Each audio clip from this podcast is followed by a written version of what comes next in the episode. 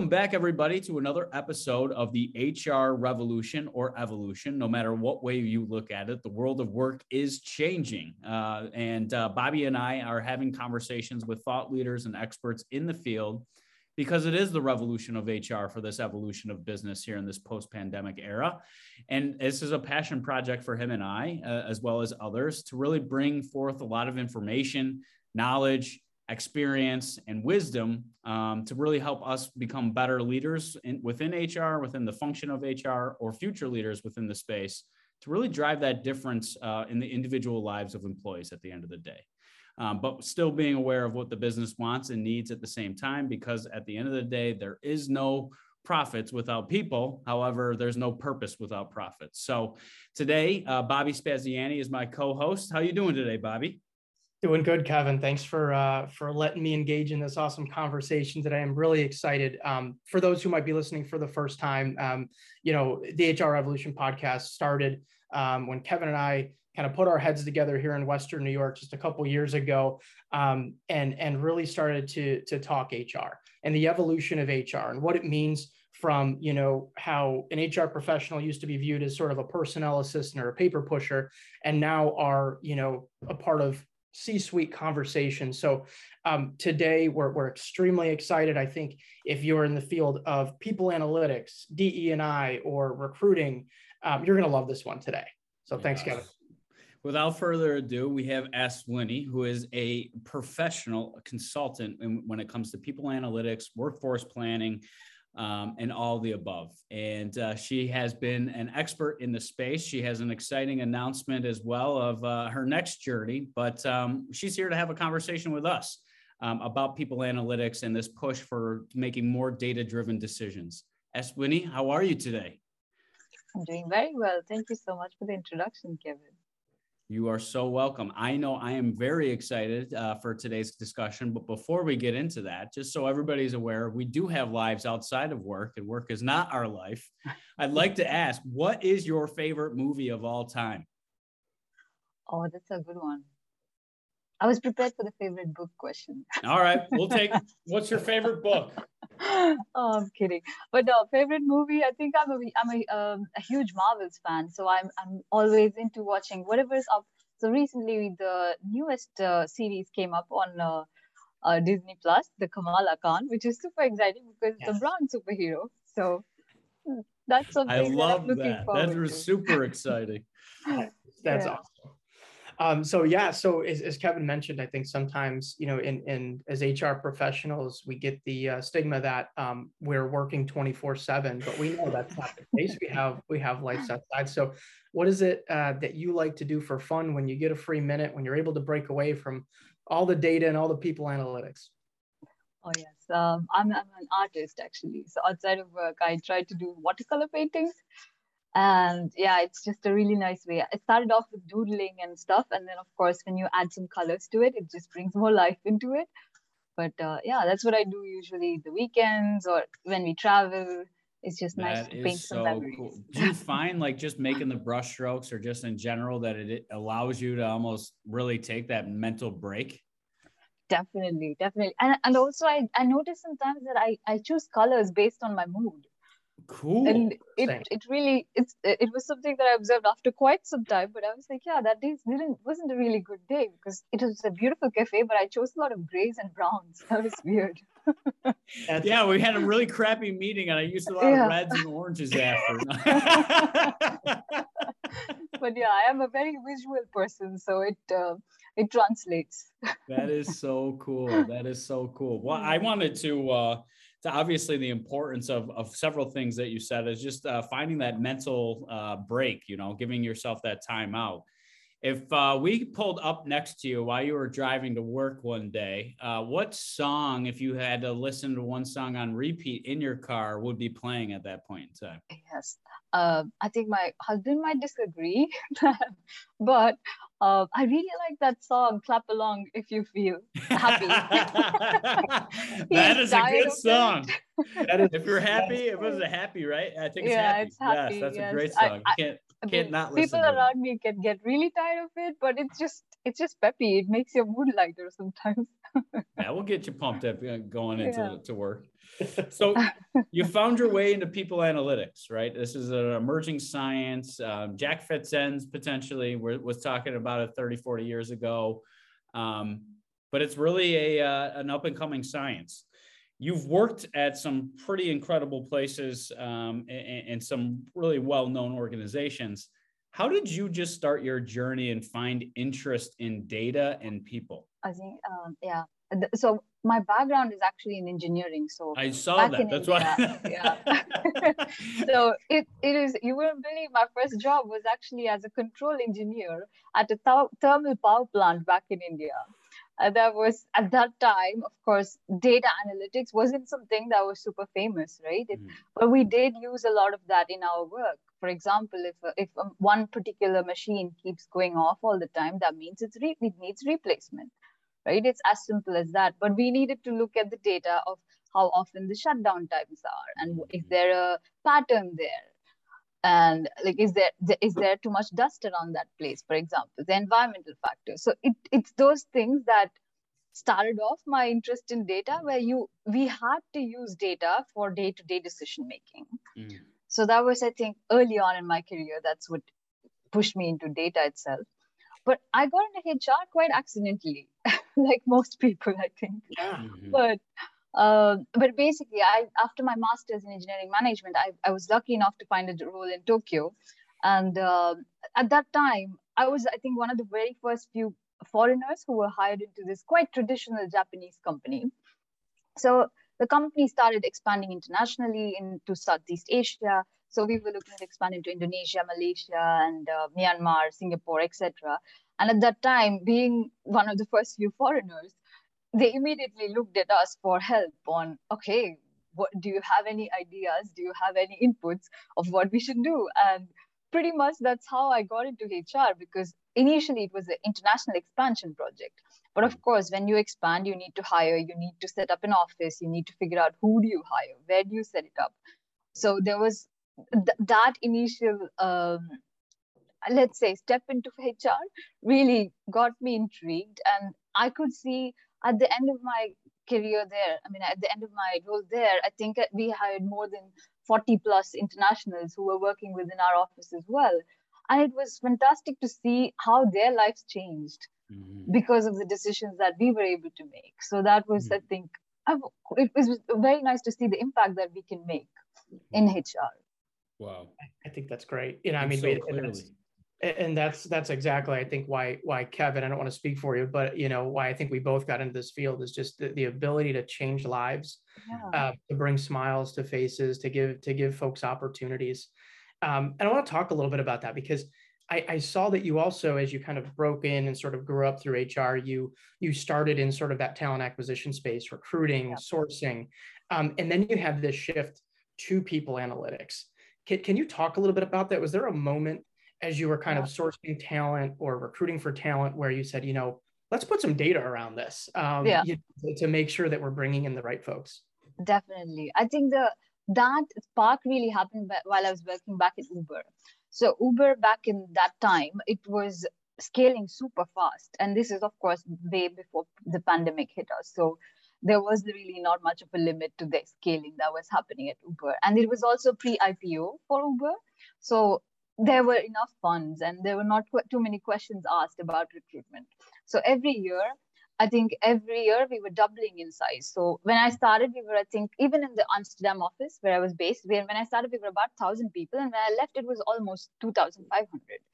So the office kept doubling in size. The, the, the skills as well, of course, doubled with that, right? So at that time, the opportunity was really ripe to use data within recruitment and especially when you're scaling that fast, leaders at most tech companies speak the language of data. Mm-hmm. And when I say leaders, I'm talking about the hiring managers that we work with, right, in recruitment. So we, we needed to understand what is their language. How do we get through to them to tell them that, hey, you're looking for a unicorn profile. Like we're not going to get to this person at all if you want them to start working in three months, right? So we really needed to figure out how do we translate just saying it's hard to find profile? How do we mm-hmm. translate that into their language to say, okay, look, in Amsterdam, the talent market looks like this. And if we dial down based on skills, let's say SQL, we, it's going to narrow down the funnel a little bit more. And then you see at the end of the funnel, after all the filters and criteria you put in, you're going to end up with 40 people. So mm-hmm. in that 40 people, how you can't be so choosy because I've already done the filtering for you. Mm-hmm. So that really resonated with a lot of the leaders and it saved us a lot of time because the moment we started putting data and numbers and, and we were we were proving to them something that we were just speaking about that really saved everyone a lot of time and got us a lot more buy-in mm-hmm. from our leaders as well and that i think that was like the initial inception stages of recruiting analytics within uber as well so there was a lot of the, the uber the best thing is if we don't have something we go out and build it mm-hmm. so that that attitude was something that really everyone enjoyed at uber so that was something people were open to everyone were interested in trying to find out okay how can we all use this in our own roles as well wow. and it really expanded and started scaling within the teams sure. I, I love that from like yeah. a, a recruitment and sourcing perspective you know we always talk about you know that if we could show the business you know kind of hey you start with 100 candidates and then you want this qualification so now you dwindle down down down and exactly. here's a purple squirrel that um, you know we might be able to kind of reach out to. I think think showing the business that impact is is incredible.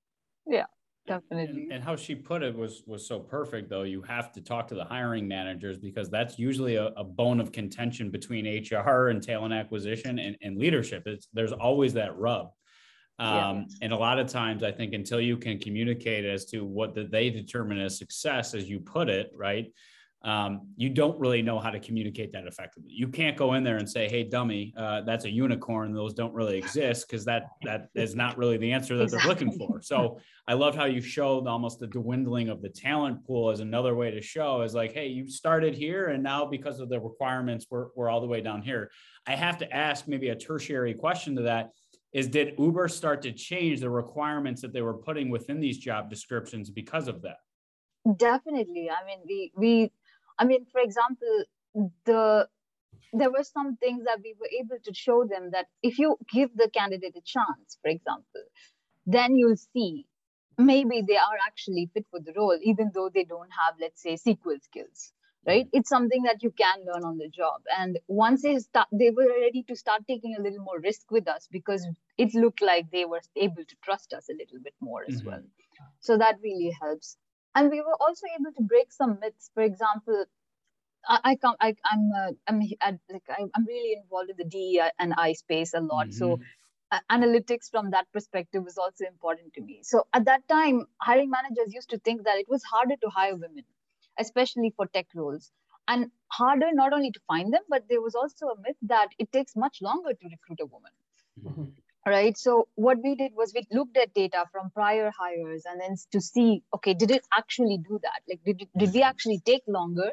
If, and what was the reason? Women were actually falling out of the recruiting pipeline as well. Like is it in the beginning we're not open we're not sourcing enough for women mm-hmm. or is it actually during the pipeline we're not really having an inclusive process and because of that women tend to fall out of the process so mm-hmm. these kind of things we were really trying to break the myths that the hiring managers just just have this unconscious bias and we just needed to figure out a way to say that this is not really the truth but we we get where you're coming from as well. Yeah. So that really helped i think to that, to build I that love relationship how you put that. Break the myths. And it, yeah. that is what a revolution is right? Is a revolution yeah, is really identifying those things that we we've always known or thought to be true. And there was a number that i had heard uh, four years ago, three and a half years ago now, before I got really interested in all of this, um, that only 22% of businesses use data and science to drive business decisions. And that got me nervous, right? It's like, holy cow, I've been riding on this bus all along, and the driver is blindfolded, looking behind him and not really sure where we're going. And here I am just blindly trusting him that we're headed down this path, he or she, right?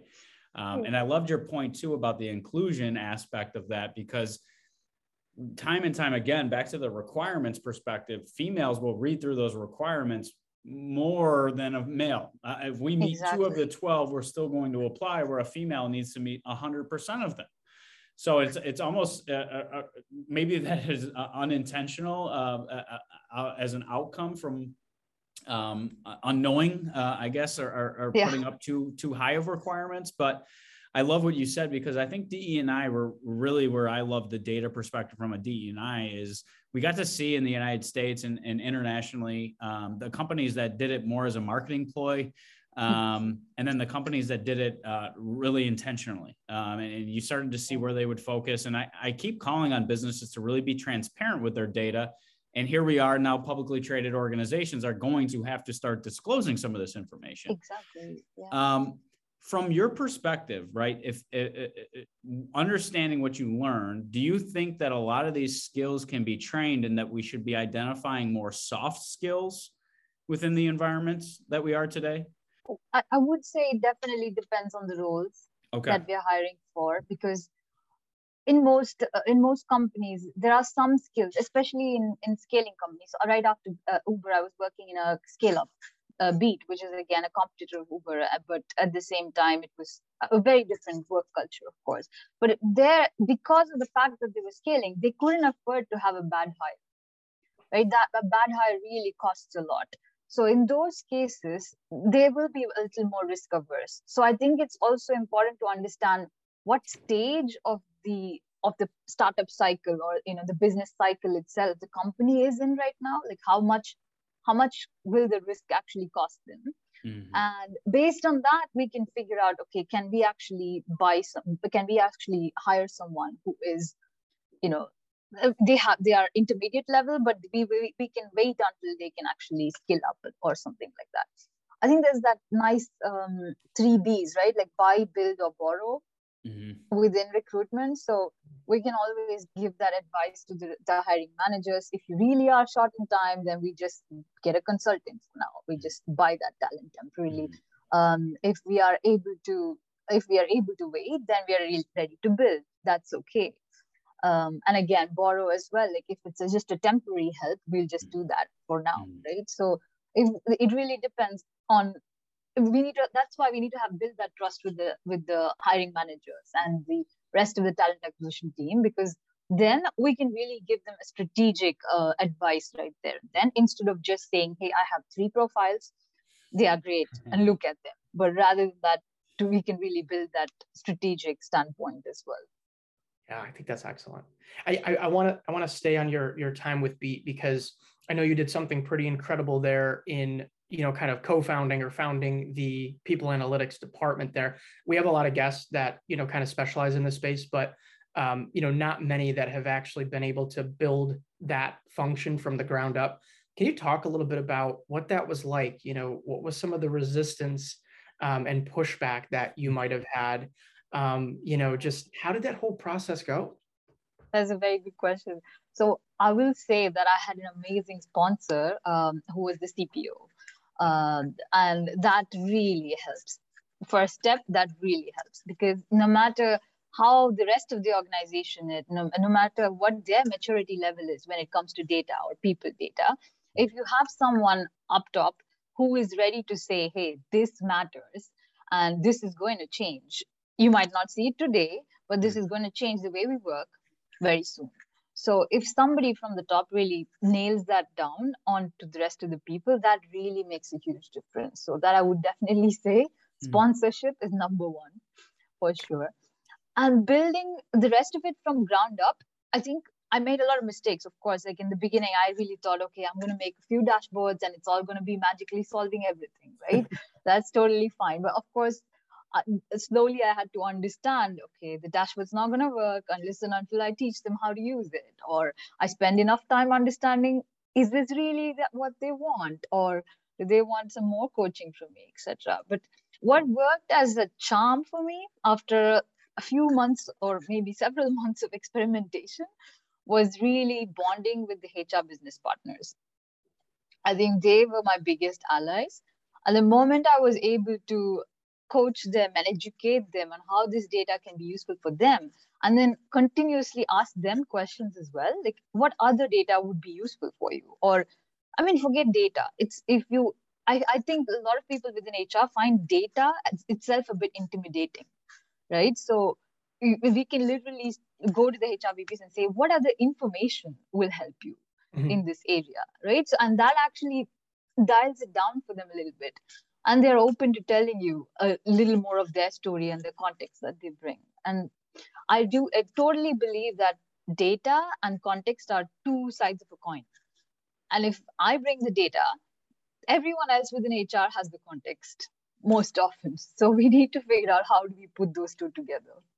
And working close and working closely together and it's funny because we talk about that quite frequently is is without the insights right without the experiences or those wisdom or those that, that life journey um, it's just numbers on a page until you make it real. And i loved how you framed the question because it's not using data or analytics. And those those terms can be daunting right um, for some that uh, that aren't familiar with it but what information do you want or wish that you had to be better or make better decisions? What would that be? It's a totally different way to frame that question. And i think that they would be more open uh, to sharing with you. I want to go back to something that you said earlier though because i think from a sponsorship perspective and the other mission critical number two that you talked about as well as developing with those hiring managers is building trust and establishing credibility can you Definitely. walk me through what you have found to be most successful, whether you're stepping into a new role and now I need to start building this trust? What advice would you give out to the audience on how you build those trusted, and I hate to call it, but a business relationship or a political relationship with that particular division so that you can get to the strategic? And I loved how you put that. Yeah, definitely. Um, a couple of things worked really well for me in I mean, I have, I have, um, I am a job hopper, is what uh, I would be called in the market. So I, I do get that, but that's also because I learn really fast. So that's why I, I do, I do get bored if I stick around for longer than 2.5 years in an organization. So I have worked with several kinds of leaders. So I do understand what's the best way to build trust early on when you start, literally in your onboarding period, right? So it's not, you don't have to wait until you hit your, you're done with your onboarding and then you actually get to work. But I think it's best to get started from day one. So a couple of things that worked really well for me. First is understand what that person's re- person really values. So really thinking, okay, uh, well, for example, at Beat, I had to work with the CTO, and the CTO he came from Amazon, so he's seen what great looks like. Like he's seen people analytics team with 30 plus professionals who build like massive things for them, right? And then he came to us, which was a three people team at that time. And what, do, what can we do that can really make a difference in his life, really? So I had to really understand what is your most important thing that you value? Is it time? Is it quality of the information that I provide you? Or is it just I need to solve a problem, right? And, and doesn't matter how you do right? And once you understand where they're coming from in your initial conversations, try to gauge that and really ask them very honestly. If it's, it, I think a good thing about Dutch culture, at least, is that we need to be very straightforward. And that's really uh, rubbed off on me as well. So we, we can ask them very transparently in the first few conversations, what's the most important thing for you? And then we can shape our relationship and the way we we interact with them going forward after knowing that if, that exact thing. So if they value time for example then in order to gain their trust i would do things for them as a priority. Mm-hmm. so the moment paul he was a cto the moment he pings me i will make sure that within four hours he gets the answer for that. In the beginning it's really hard. It could it could really shake your work life balance but that's I think, really good to set off a good foundation in the first three months. And then after that, you have your people, you have your allies. You can keep moving much more smoothly after that. So that's one thing that always worked. And the second thing that worked is make them believe in the power of data. Right? Because a lot of times, not everyone has come from organizations where they have used data and have seen what, what it can do. So sometimes I take the pain because the, a lot of times with HRBPs or recruiters, etc., a lot of times the support that we need from them is giving us clean data. Mm-hmm. It's as simple as that, right? But in order for that for them to do that data cleaning work, you need to tell them what would clean data actually result in. Mm-hmm. So in the beginning, it's really painful to clean the data which has been like which has just been dumped for a, quite a few months. But that painstaking work will lead you to show them what utopia looks like Like if everything goes beautifully well and you support me in getting everything done, then this is all what we can do with the data. So that one big painstaking step will help them understand the value and the impact that, of what they are doing can have. I so, love that.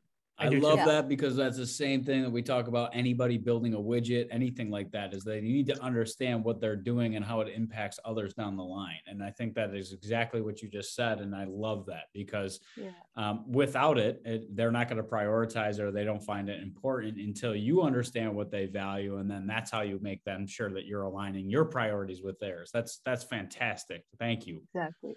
Another good takeaway for the young listeners there job hopping is a thing of the past. um, you know, make sure you do a good job, get what you need, the organization gets what they need, and then go on to that sort of that next chapter of your life. I think that's incredible. Um, yeah, sure. So, so as I'm kind of looking through, or you know, kind of thinking about, um, you know, just the people analytics space in general. We in that space, obviously, we're moving from sort of a reactive model to a proactive model.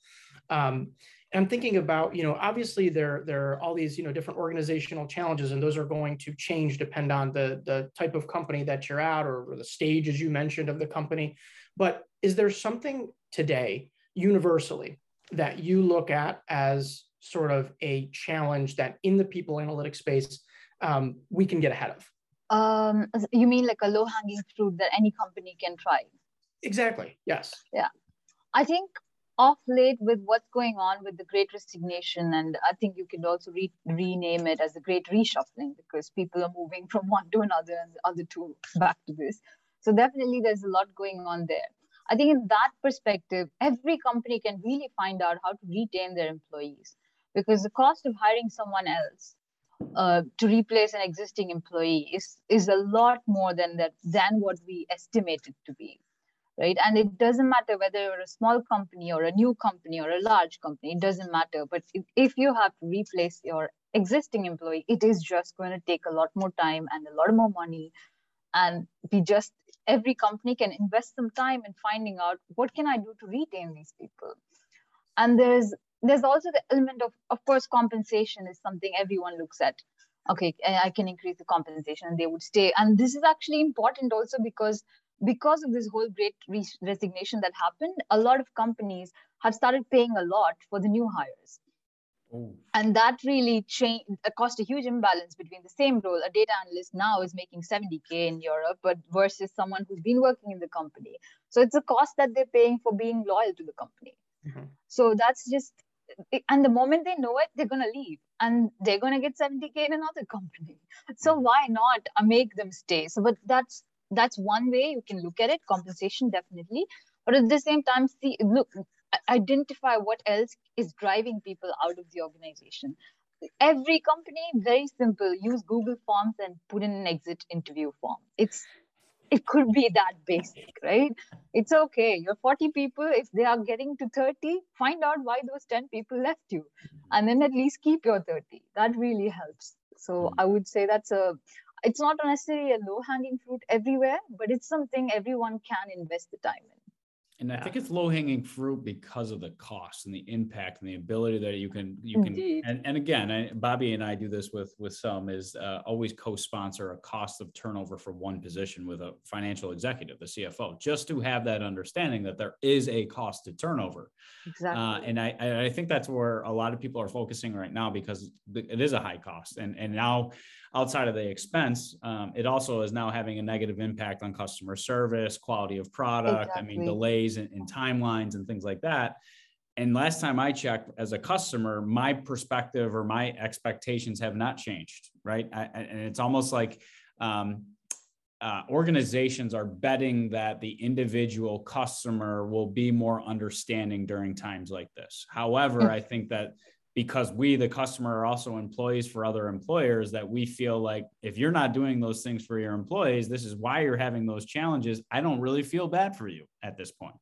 And i think we've just seen this entire evolution during the pandemic and it was almost like warp speed. Like i think what happened in those these two and a half years would have traditionally probably taken 10 maybe Uh, exactly. And here we are in a microcosm where it's like, holy cow, here we are two and a half years later, and everybody just feels like they went in warp speed. And now it's like, where am I? And, exactly. and, and that's really why I love data. And, and from that perspective, is, and you talk about um, uh, taking a data driven approach to workforce planning and talent search. Um, and recruiting analytics, and we talk about all these other things. I wanted to go back to your focus on DE and I um, because again, it was it was talk of the town, it was talk of the world, it was talk of the talk of every other business, right? Some some put the action behind it, but I wanted to understand what data were you looking at to really first to really help maybe design the action or the insights that the leadership team was looking for in order to drive um, future conversations or decision making habits when it came to DE and I. Yeah, definitely. I think the my work with the DE and I actually started back in Japan because as I said, we were hiring internationals to join a very traditional Japanese company. And uh, just for context, there, it was a Japanese company where the working language was also Japanese. So even the people who we hired had to learn Japanese, had to do emails Japanese, presentations in Japanese. So that was just a huge culture shock that they needed to just transition out of, right? So th- that really gave me a good taste of how inclusion is super important to not only not only keep them happy but also retain them for longer and and make sure that they bring their best in their jobs itself so that was the initial necessity that we had on why DE and I. And then the real data that, that I could learn and engage with DE and I started off at Uber because Uber it, it has always been some a, a, company that wanted to use data no matter what topic it is right? And when we started looking at DENI numbers, it was a variety of things. Of course, we can look at recruiting funnel. So we can. I, I started off in the recruiting analytics space. So we start. We all tried to look at where are the where are the women dropping out, mm-hmm. and of and I, I, think you're from America, so there there's more options of race and ethnicity questions which are allowed. But here in Europe, there's a there's a huge contrast there. So we're not allowed to ask a lot of questions, and even if it is it's a vol- on a voluntary basis the answer. So the data points are quite minimal right? So we couldn't do much more than gender diversity to start off with. Uh, and gender diversity even was mostly based on naming.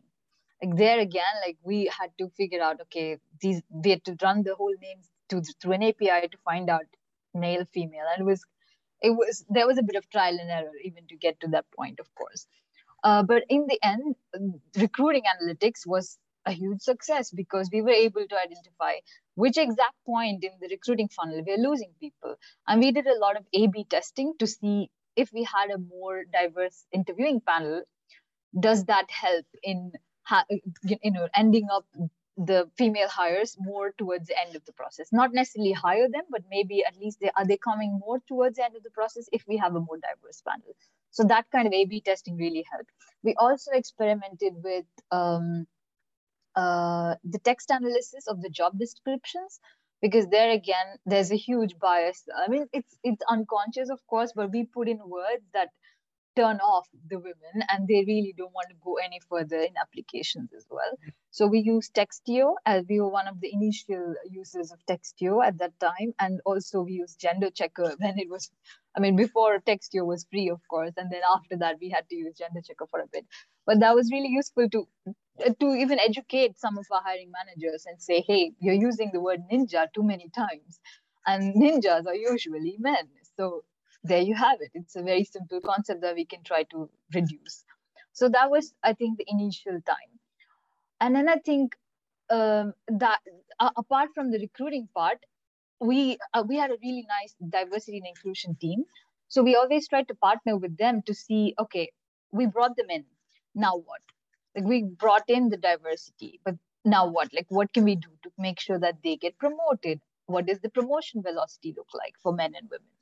and uh, does that look different in different countries or different um, category of roles as well because in engineering we already see that women are fewer compared to operations but then again in the promotion velocity as well was lower for engineers so in the end at the top level it's mostly men so there again we had to figure out okay where are we losing the women is it something that we need more education there uh, again, there one of us came with the data, like we came with the data and they came with the context. So it was something like that opened up the conversation and then we could uh, make some decisions based on that. Um, let me see. Did I answer your question completely? Yeah, I mean, I, I think that was incredible. Um, I think, you know, you said you're kind of looking at it from the moment of entry into an organization right anything from you know what is going to attract from a job description standpoint to then yeah. where where's the fall off within the organization you know are there certain um, you know uh, parts of our employee population that are, are only seeing themselves kind of grow to a certain level um, you know and, and aren't able to get you know uh, to that you know kind of director vp whatever you know nomenclature your your organization uses i think that's incredible. Um, so I think you know you've had the unique experience, um, Eswini, of kind of you know being able to kind of grow up within the people analytics space. So um, you know I'm sure as you started, you know you had you know you went through that kind of period of like resistance, like like how can we measure people data, and then you know kind of gradually you know you got that executive sponsorship, you got the buy-in from the business, you know based on some of the actions that you're able to do, and now you're at a point where and I think universally we're at a point where you know organizations are kind of catching on. That this is this is this is really good. This is key.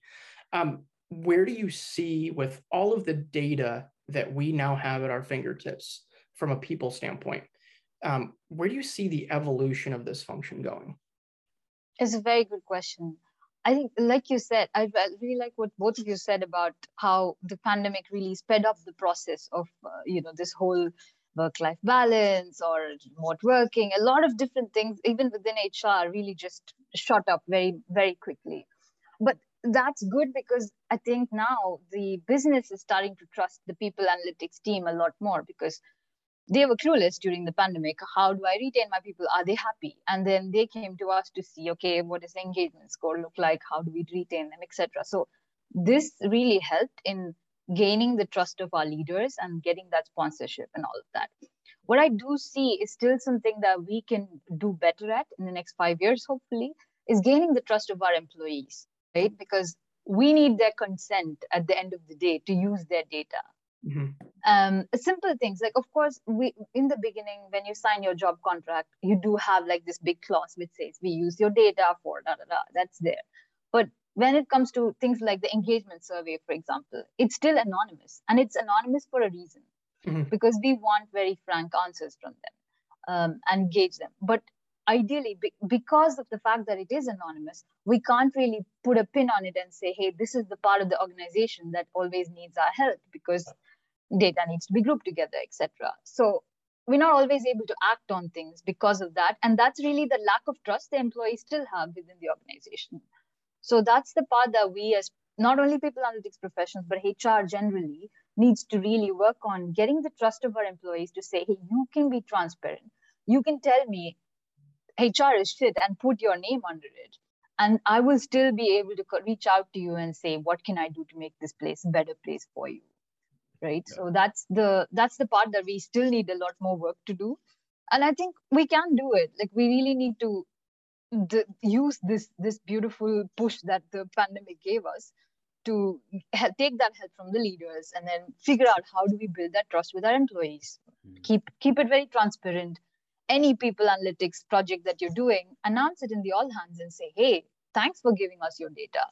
It hmm. didn't come for free to us. Like we asked you for it and thanks for giving us your data and this is what we found and this is what we're going to act on. So that will really help in keeping people happy as well yeah it, it's so difficult right? Like you said especially with those engagement surveys and employees you know kind of still having this this thought that you know i could be retaliated against if i say the wrong thing exactly. but how important that data is you know to really be able to take action on if you know exactly the the specific group that it's coming from or even down to the individual level. It's incredible and then, and, I mean, and the same goes for those exit interviews. How how truthful are they within that exit interview, or are they yeah. just telling you what you they think you want to hear? And and I think that goes the same for all leadership. But I love your point is Eswini, I think the the only opportunity that I see um, for the future is just the overall availability of HR. I think sometimes mm-hmm. when I uh, I was having my child and I had a lot of questions geared towards paid family leave and what that looked like and how to take advantage of it, my HR team really wasn't there to support me. You know, they were busy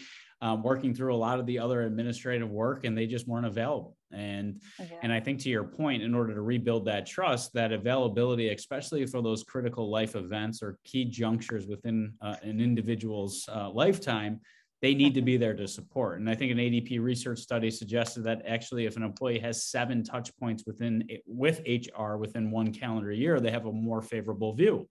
Um, and I, I, think you're 100% right. I think uh, it, we are more comfortable with giving up our data for a more personalized and individualized um, uh, approach or, or, design, right? And Netflix tells us what we want to watch, Amazon tells us what we want to buy.